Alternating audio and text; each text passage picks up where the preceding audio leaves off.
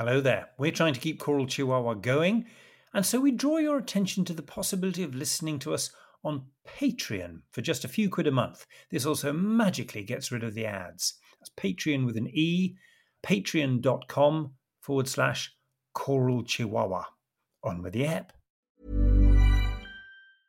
Hiring for your small business? If you're not looking for professionals on LinkedIn, you're looking in the wrong place. That's like looking for your car keys in a fish tank. LinkedIn helps you hire professionals you can't find anywhere else, even those who aren't actively searching for a new job but might be open to the perfect role. In a given month, over 70% of LinkedIn users don't even visit other leading job sites. So start looking in the right place. With LinkedIn, you can hire professionals like a professional. Post your free job on linkedin.com slash people today. Imagine the softest sheets you've ever felt. Now imagine them getting even softer over time. That's what you'll feel with Bowl and Branch's organic cotton sheets. In a recent customer survey, 96% replied that Bowl and Branch sheets get softer with every wash. Start getting your best night's sleep in these sheets that get softer and softer for years to come. Try their sheets with a 30-night guarantee. Plus, get 15% off your first order at bowlandbranch.com. Code BUTTERY. Exclusions apply. See site for details. Hello and welcome back to Choral Chihuahua. Let's hear the Monteverdi that sounds like Stanford jingle. Monteverdi that sounds like Stanford.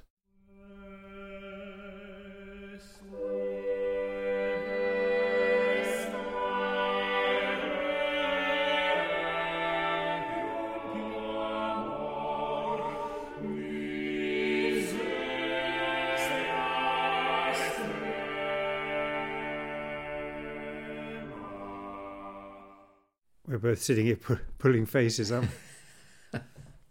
oh, it's gorgeous. Mixolydian flattened sevenths and from a piece where it's in the Dorian the whole way through, yada da, and then just to show you just how bitter he is, he brings in that hard major third dur. Um, so I'm sitting here with Eamon um, in my house in York. He's up here to uh, to rehearse the university choir in his Jacques project again. Um, and we thought we'd just play you a few bits, really. We haven't got a particular theme um, to the episode. Here's simply some some odds and sods that uh, we thought you'd enjoy. And what have you got on your menu today? I've got two works, one by Vincenzo Bertolusi and the other by Henry Purcell. I've got Monteverdi, um, but I'm going to start with Rubbra because we're only just past Holy Week. And this is one of the Rubbra Tenebrae responses, recorded by the 16. You did the whole set, didn't you? Or the, the three sets of them? The three, that's right. Yeah. yeah. As you'd expect with Tenebrae services, this service in which the candles uh, on Maundy Thursday, Good Friday, and Holy Saturday are gradually blown out during during the course of it. Rubbra became a Catholic later in life. And this is part of a recording for a Leonardo project that Fagiolini did a couple of years ago. Here's the text, should be very familiar words. Amicus meus osculi me tradidit signo. My friend betrayed me with the sign of a kiss. The one whom I kiss, that is he. Hold him fast. That was the wicked token that he gave. He who by a kiss accomplished murder. Wretch! He gave up the blood money and in the end hanged himself.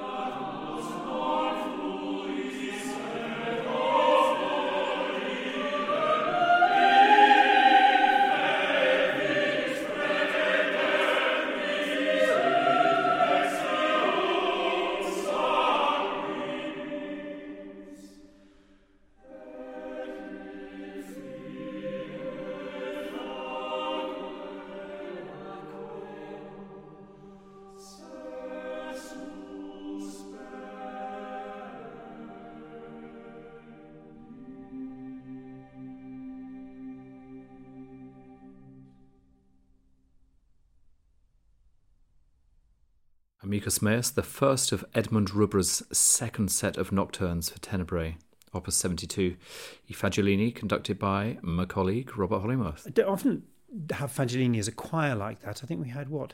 SATB four to a part. It splits here and there. It's a different sort of game, something we could talk about at some point. Very, very effective pieces. Um, I, I, have you sung them in concert? Was that a no? We only I've only done them in recording, but I would love to do them in concert because they would be they're very striking, aren't they? Mm. Harmonically daring. I mean, shades of Poulenc in there. There's it feels that there's a similar sort of. I mean, it's a similar sound world. Maybe that's just the the response to the text. I wonder when they come from because he became a Catholic, didn't he? 1940s or so. Yeah, 1947. Uh, he became a he became a Catholic. I mean, can you imagine what what what what conductors listening must think about? You know, could I do that in concert? But could you ever do that liturgically? Um, I mean, who who does who does um, Tenebrae services at two o'clock in the morning with the candles going out? I, mean, I often think about you know Gesualdo writing his Tenebrae responsors, which are really difficult and virtuosic and very much one to a part pieces. Can you imagine them reading them off the part books at mm. two o'clock in the morning as the candles were? Were extinguished. But were they performed liturgically? I mean, do we do we know? We don't know. Well, I don't know. What I can say the the, the musicological we uh, is is not appropriate here. but it's it's interesting to go back to recording. Sometimes that's what four years old now or three years old. That Leonardo one came out where we tried to attach um, pieces of music to a picture, and that one um, to the Last Supper. I remember Martin Kemp, the Leonardo specialist that we did the project with, talked about there being different versions of the Last Supper, and you can see um, that in in one of the versions, um, Judas is leading right across with his roll to, to to to dip it into the dish at that moment, and he talks about the sort of narrative of the story, and remembering that Leonardo says, you know, music's very good, but it's not as good as art because it doesn't last. You know, I think you know, music's better than art at times. It shows you narrative. You can have a beginning, middle, and an end, and I know you can do that in a painting. But um, I always thought music was better than art because, or I, I love it so much because it is ephemeral. It doesn't it doesn't last. It's not there permanently. There's a wonderfully sort of bittersweet quality to that, isn't there? You can almost feel Judas's affection for Jesus in the in the sort of harmonic language, and then the bite as the twist of the betrayal. If it, it's, there's a real ache at the start of it. Mm. Yeah, it really pulls that one. It, you, it's, it's something visceral about it. Look, let's not let's not hang around. Let's go on to, to your first choice, and this is Bertolusi, absolutely a composer I didn't know, but you did this series of recordings conducting the 16 of either Polish composers or composers who were working in Poland, which is a very large country. Yeah, a large country, but also quite a large number of Italian musicians who went and worked in Poland right at the start of the 17th century or tail end of the of the 16th. Um, there were over over 100 Italian musicians who moved either to Krakow or to Warsaw to work as part of the uh, of the musical establishment there. Vincenzo Bertolusi was uh, born in Murano, just outside Venice. We think that he probably, I say, there we go, there's that musicological we, yes. inappropriate. It is thought uh, that he probably studied in Venice uh, and then arrived in Krakow 1595. So he was in the vanguard of these uh, Italians uh, moving moving to Poland to work there. Didn't stay there for terribly long. Actually, moved on uh, to Denmark and to the court of uh, Christian IV in, in, Copenhagen at about 1607. Um, but we know of him. He was he was an organist uh, working uh, in Krakow, but he published a collection uh, of motets for six to ten voices, published in 1601. Um, and this is one of the works in that collection. Ego Flos Campi, it's a setting of Song of Songs text, which will be familiar to, to many of our audience. Um, I think it's a really this uh, yeah not to have too many superlatives, but this is it's very striking, and I think this is a composer who is he should be better known. I am a flower of the field and the lily of the valleys. As the lily among thorns, so is my love among the daughters. As the apple tree among the trees of the wood, so is my beloved among the sons.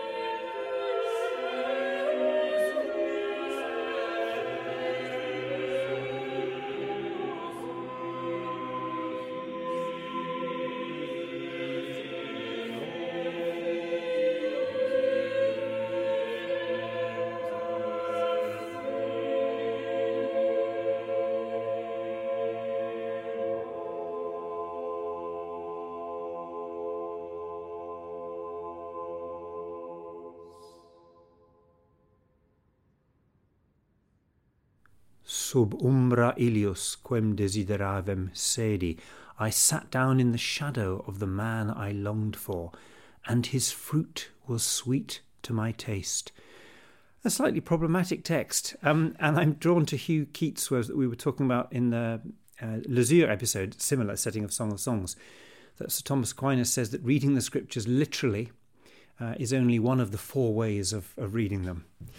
That's beautiful. Um, so that reminds me of Lassus, Andrea Gabrieli. If he was working in, in Venice, he would. Well, Lassus' music was everywhere, and Gabrieli, the organist in Venice. Time. Yeah, yeah. Lassus is the comparison. I think he writes in that quite thick texture. This is a six voice piece, two sopranos, two tenors, uh, and alto bass. A lot of close imitation that you can hear, but I like the way that he uses the contrary motion as well. You get one phrase that goes up, and then the answering phrase just takes the uh, the crotchet notation down in the opposite direction. Interesting, just the way he plays with the texture, dropping the bass voice out for a couple of bars here or there, which suddenly just gives it this sort of slightly kind of levitating feel mm. to it.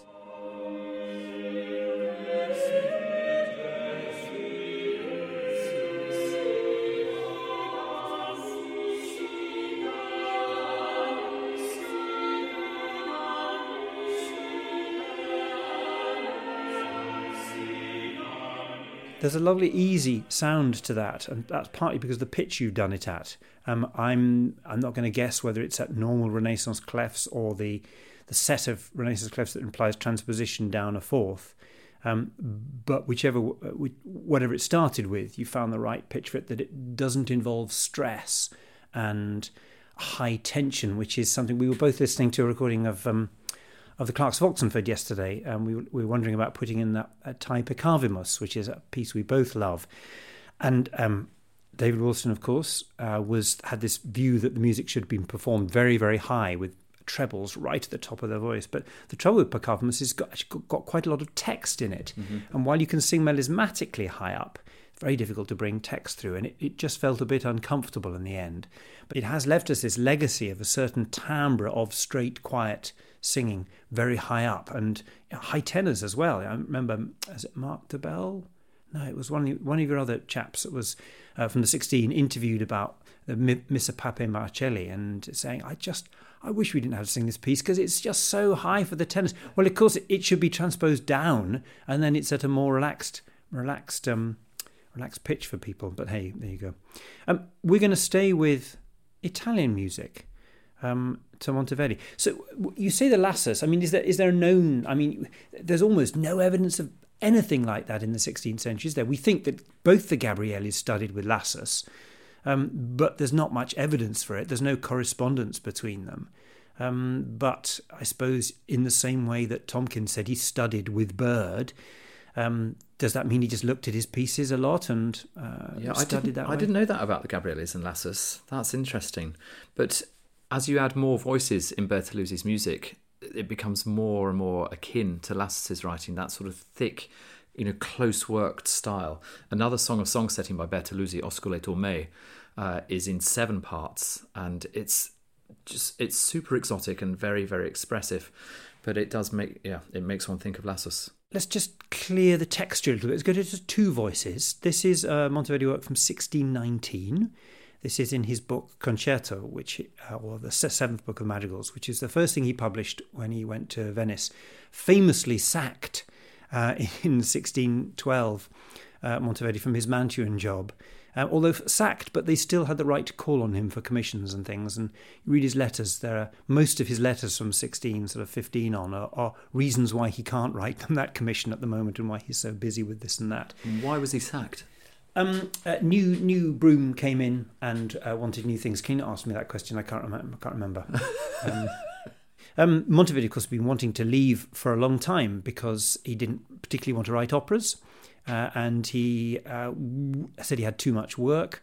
And gets to Venice and is very happy about things. Uh, wrote, writes back to Striggio, uh, the son of the forty-part mass composer, who is um, a librettist but a sort of diplomat working from the court, and says, oh, "It's it's very good here in Venice. You know, they they pay me on time, or they pay me at all. And if uh, if I don't if I don't um, go and get the money, a man brings it round to me in a little bag. Just thought it was rather sweet. But he published these um, 69 duets, really. They didn't have court music in Venice in the same way. And so, uh, outside his. So, the big madrigals of love and war that he publishes at the end of his life, the Madrigali Guerrieri Amorosi that people like to do, are not Venetian. They're actually written for for Vienna, where they had a sort of group that had that kind of uh, had a court that had that that sort of layout. But the the pieces in concerto are for him uh, moonlighting, um, uh, little organetto, theorbo, couple of singers down the canal, um, um, half an hour's entertainment. Uh, they're beautiful pieces, and this one is based on the Romanesca bass. Now the Romanesca bass goes like this.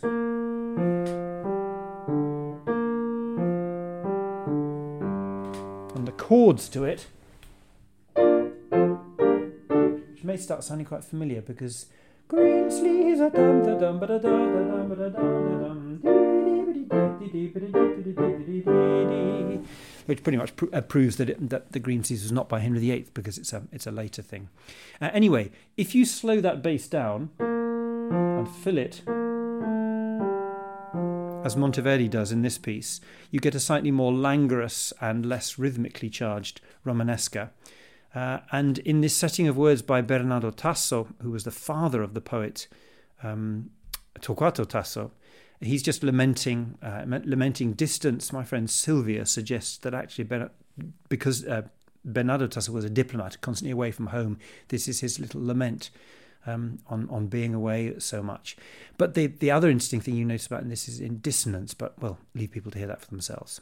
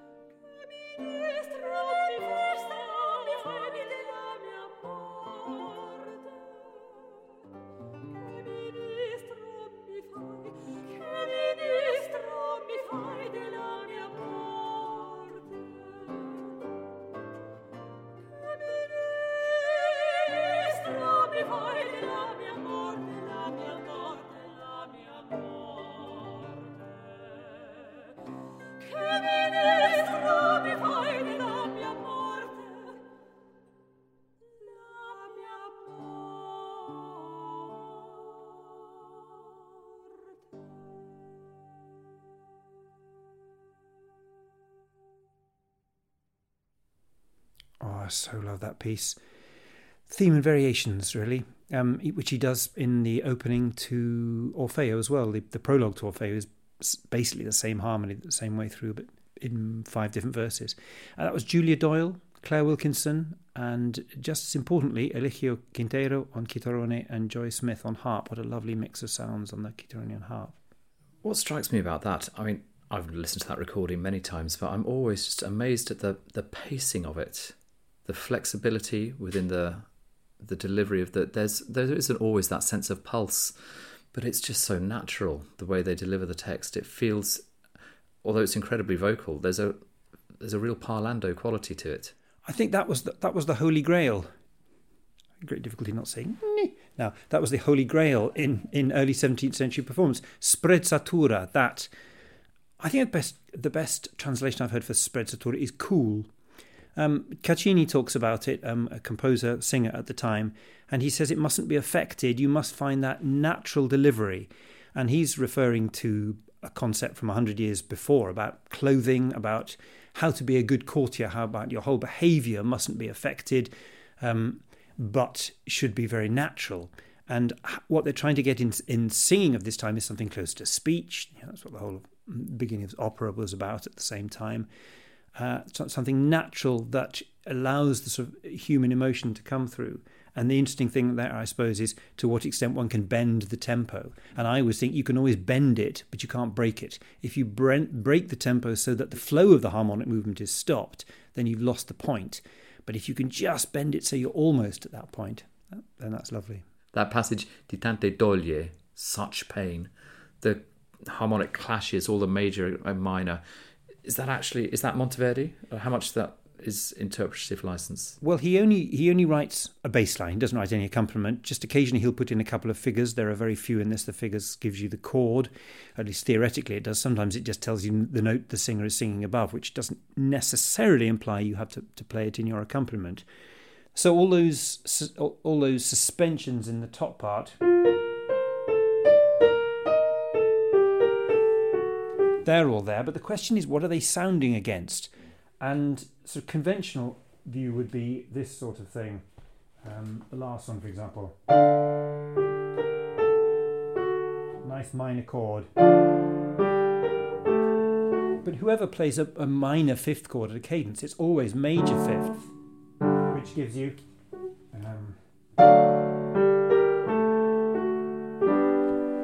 And if you think, oh gosh, no, they would have avoided that dissonance, well, there's plenty of Monteverdi five and six part music where he doesn't. He absolutely draws out. There's uh, the, um, the end of the Ballo dell'Ingrate by Monteverdi um, ends with this four uh, four soprano chorus. So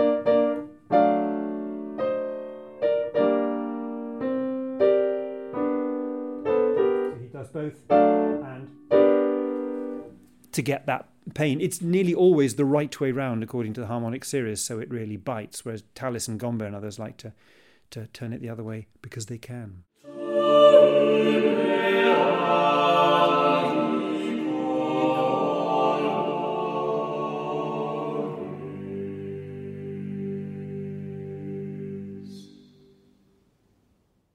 We're going to need a new jingle, Monteverdi, that sounds like Howells. Yeah.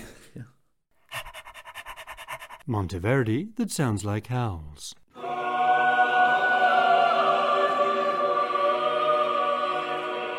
No, hang on, that is Howells. Well, Howells, of course, looking back to Tudor music Yep. and, and picking up on some of that. Although in a lot of those editions, you know, the editor had carefully written this this clash is written by the composer, but you shouldn't sing the full note there. You try, should try to avoid it. But Howell's saying that he felt that he'd been born in the wrong in the wrong century, and that he didn't necessarily believe in reincarnation, but if he did, he was absolutely sure that he'd lived in Tudor times. The other thing about that recording is that it features Julia Donk. There's a reason for that. There's a reason for that. Sorry, Jules. What I meant to say was that um, that this recording features soprano Julia Doyle, uh, who makes this noise when you poke her. Julia Donk, she's gonna have to she's gonna have to change her name. Uh, the the Julia Donk leader by Wagner. Yes. A honk from the donk. Easter and Christmas, always busy times for singers and conductors. Uh, you and I have actually been working together quite a bit recently, which has been rather lovely.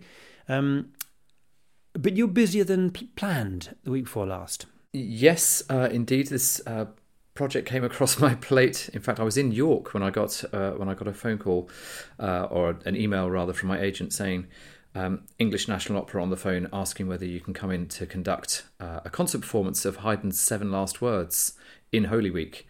Um, in, in, a few days' time. Yeah, it was. Well, I, I had a couple of weeks' notice, um, so luxury. Yeah, indeed.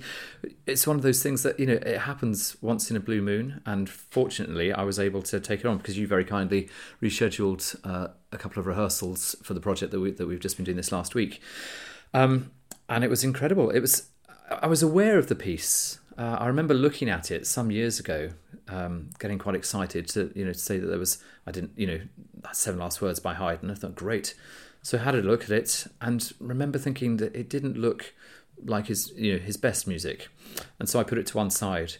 Um, but of course, necessity being the uh, mother of invention, as they say, actually once I'd actually sat and had a proper look at it, there's much more to it.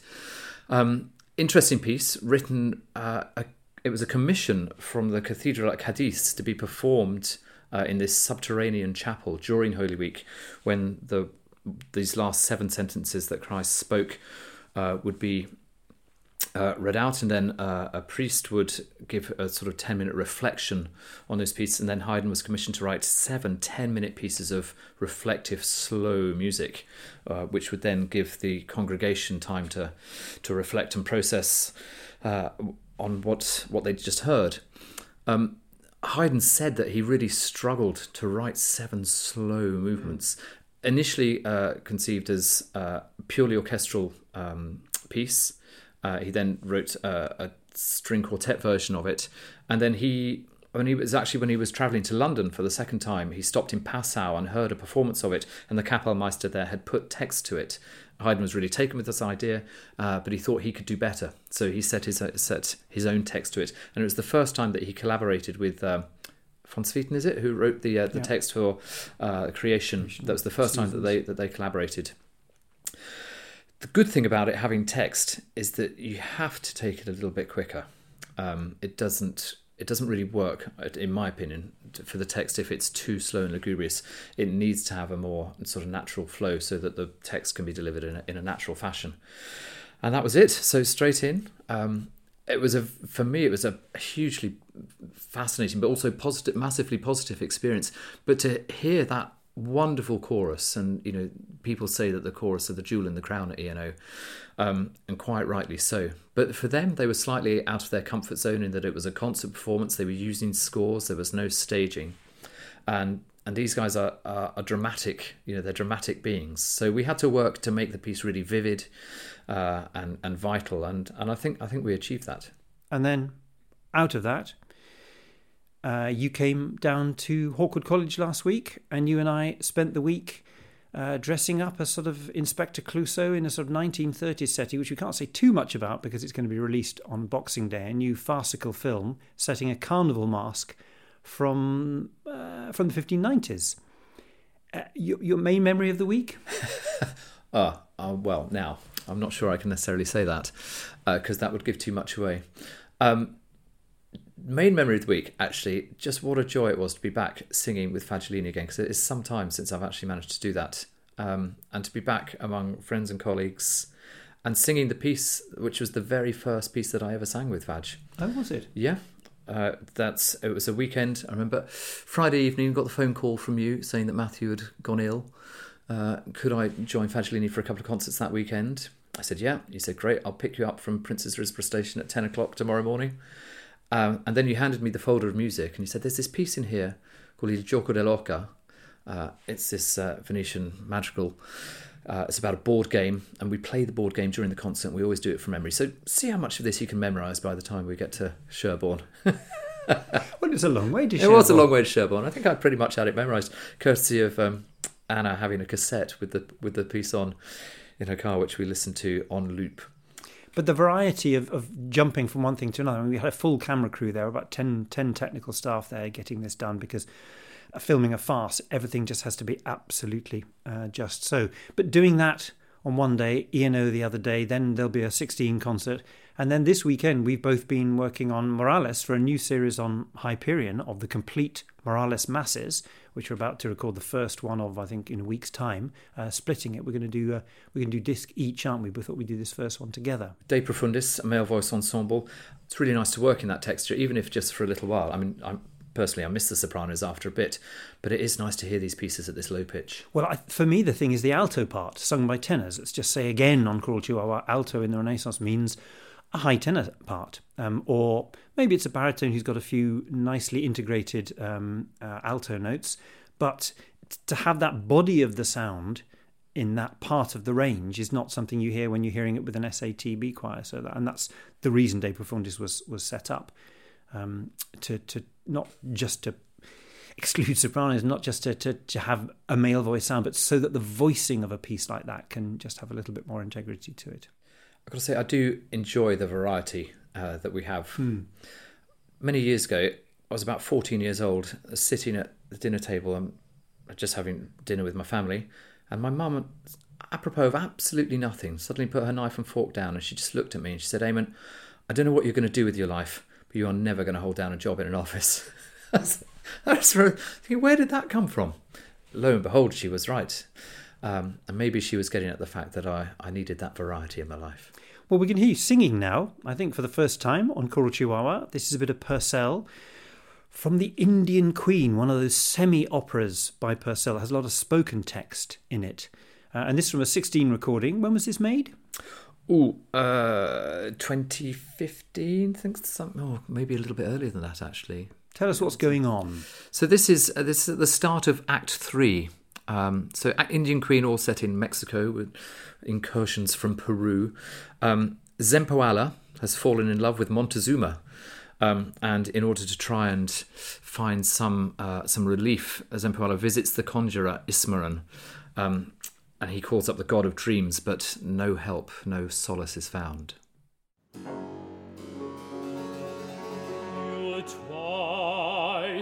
ten hundred deities, whom, to whom we daily sacrifice. Because, because that dwells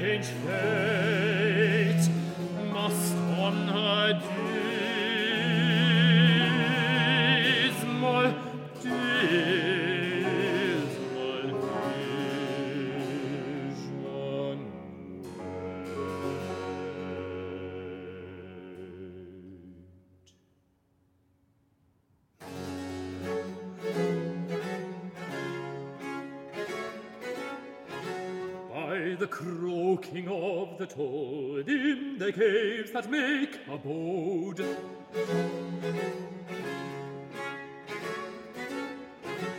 By the croaking of the toad in the caves that make abode. Earthy dun, earthy dun, that ah, ah, ah, pants for breath with a swell fight full, full, full of death. By the crested adder's pride, by the crested adder's pride, that along the cliffs to glide.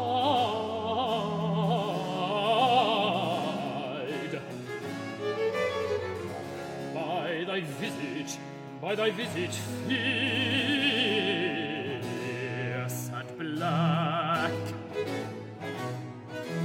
By the death's head on thy back, by the twisted serpents placed for a god who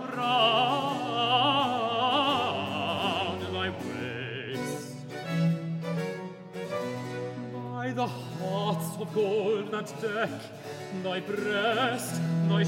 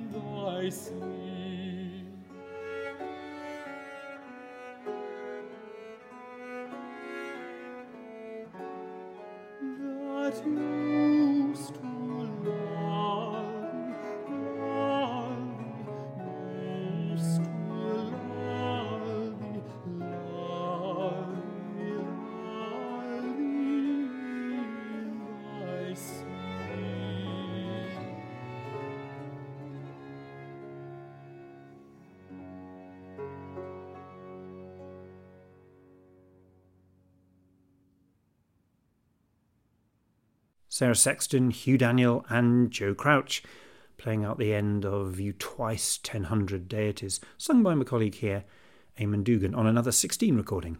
It's an extraordinary bit of writing, isn't it, there? The Continuo team also worth mentioning at the beginning. Alastair Ross on harpsichord and David Miller on theorbo, giving such a variety of colours there. In what Charles Burney described as the best piece of recitative in our language. I mean, that's some statement. But actually, I think he's probably right. Earthly Done, which we're going to be doing at um, Stour Music. In fact, it's our final concert at Stour Music, uh, this music festival that the Dellers, or Alfred Deller, the famous countertenor, the man who brought back counter singing out of the countertenor singing out of the back rows of cathedrals into the uh, concert world. Mark was telling me actually, his son Mark, also a countertenor, there's a famous recording of them singing Sound the Trumpet together, that um, that Alfred wasn't valued here at home to start with. He got most of his work abroad. Um, and he set up Stour Music um, between Ashford and Canterbury in Kent in the 1960s uh, and would bring some European specialists over, Gustav Leonhardt and others. Uh, and the festival has run on for 60, 60, uh, no, 60 years. That's right, it's the anniversary this year, 60 years. And Mark handed the reins over to me a couple of years ago. Um, and to be in the same building that has just resonated for years with the sounds of Purcell. And through all the years of the early, through all the years of the early music um, uh, restoration, if you like, so Gustav Leonhardt and Deller himself in the '60s, through to or your favourite performers in the 1980s, uh, Charles Daniels, Emma Kirkby. Um, interesting that when we think about some of those performers, we think about the sound, but if you talk to Emma, it's always about the text. And if you listen to Charles, it's all about the melody and ornamenting it, you know, six or seven different different times. I mean, Charles Daniels must be the recording producer's nightmare because you can't join two of his phrases together. They're far too interesting. They're always being uh, ornamented differently.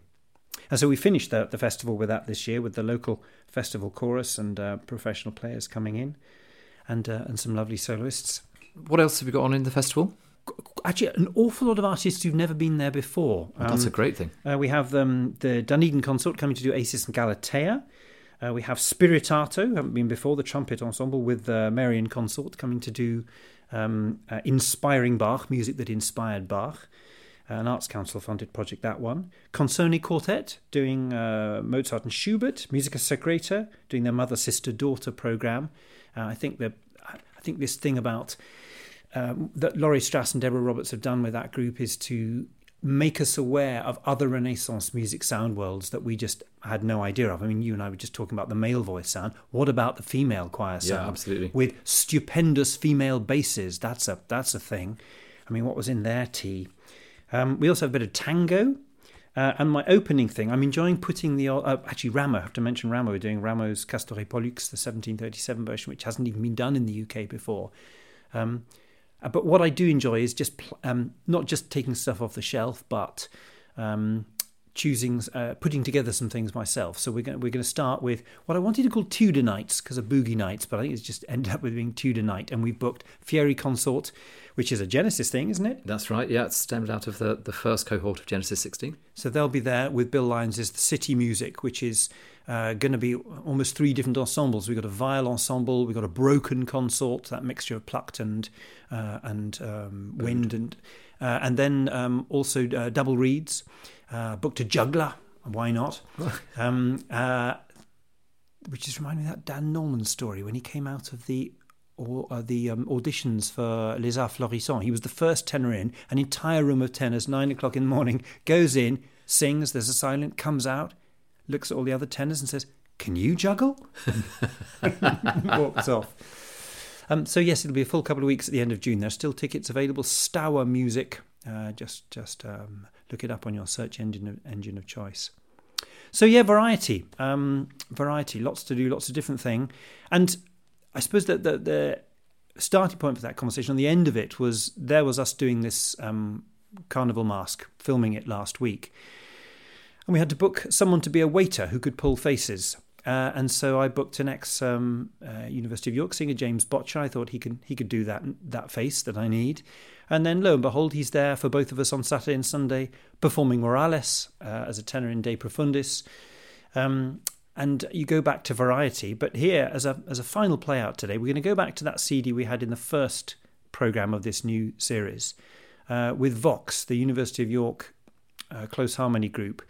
Um, in this project that was put together by Josh Medine, engineered, arranged by him, and Josh's arrangement of the Alison Goldfrapp and Will Gregory song A and E, with the same James, who is an Olympic standard beatboxer on it. That was one of the other treats of last week, was having James give a small demonstration of his beatboxing skills after lunch one day. Absolutely breathtaking.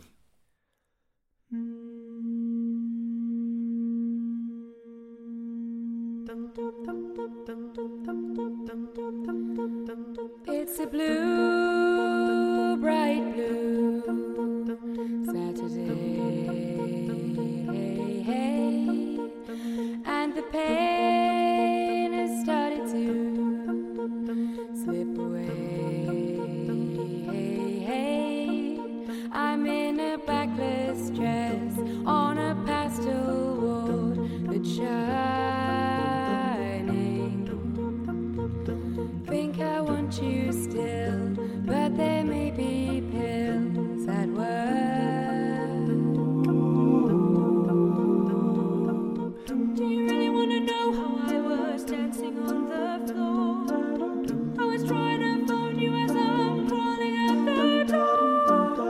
I'm amazed at you, the things you say that you don't do, why don't you?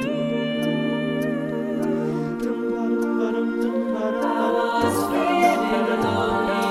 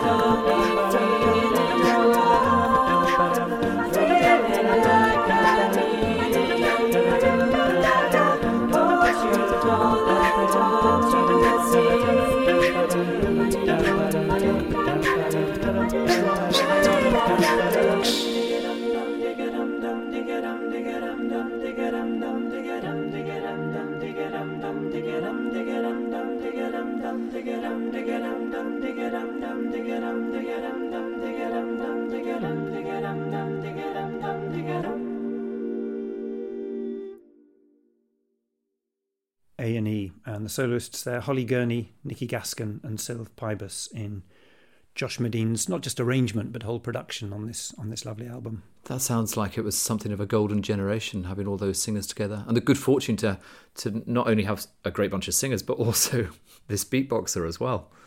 It's like the stars aligned. Yeah, I don't know where James got it from. We should maybe have him on ask him about it. But um, it's a big thing in national youth um, youth choir circles. They they're into that. They've had sort of celebrity beatboxers in. Uh, that's pretty much it for today because Aim and I need to get over to the music department. I've got a 24 rehearsal. He's taking university choir. So we'll see you next time when we're talking to composer Cecilia McDowall.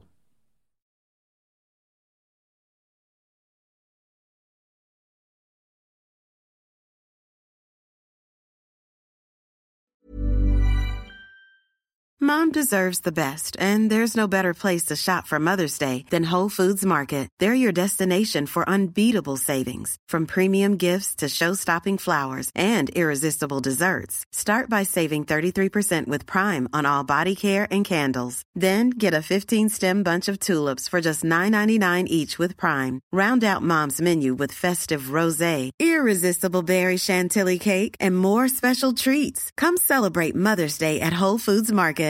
Hi, I'm Daniel, founder of Pretty Litter. Cats and cat owners deserve better than any old fashioned litter. That's why I teamed up with scientists and veterinarians to create Pretty Litter. Its innovative crystal formula has superior odor control and weighs up to 80% less than clay litter. Pretty Litter even monitors health by changing colors to help detect early signs of potential illness. It's the world's smartest kitty litter. Go to prettylitter.com and use code ACAST for 20% off your first order and a free cat toy. Terms and conditions apply. See site for details. Planning for your next trip? Elevate your travel style with Quince. Quince has all the jet setting essentials you'll want for your next getaway, like European linen, premium luggage options, buttery soft Italian leather bags, and so much more. And is all priced at 50 to 80% less than similar brands. Plus, Quince only works with factories that use safe and ethical manufacturing practices. Pack your bags with high-quality essentials you'll be wearing for vacations to come with Quince. Go to quince.com slash pack for free shipping and 365-day returns. Just before you go, another reminder to try listening on Patreon, which costs just a few pounds per month. Or if you prefer, you can very simply make a one off donation. You can actually uh, do either via choralchihuahua.com. Thanks.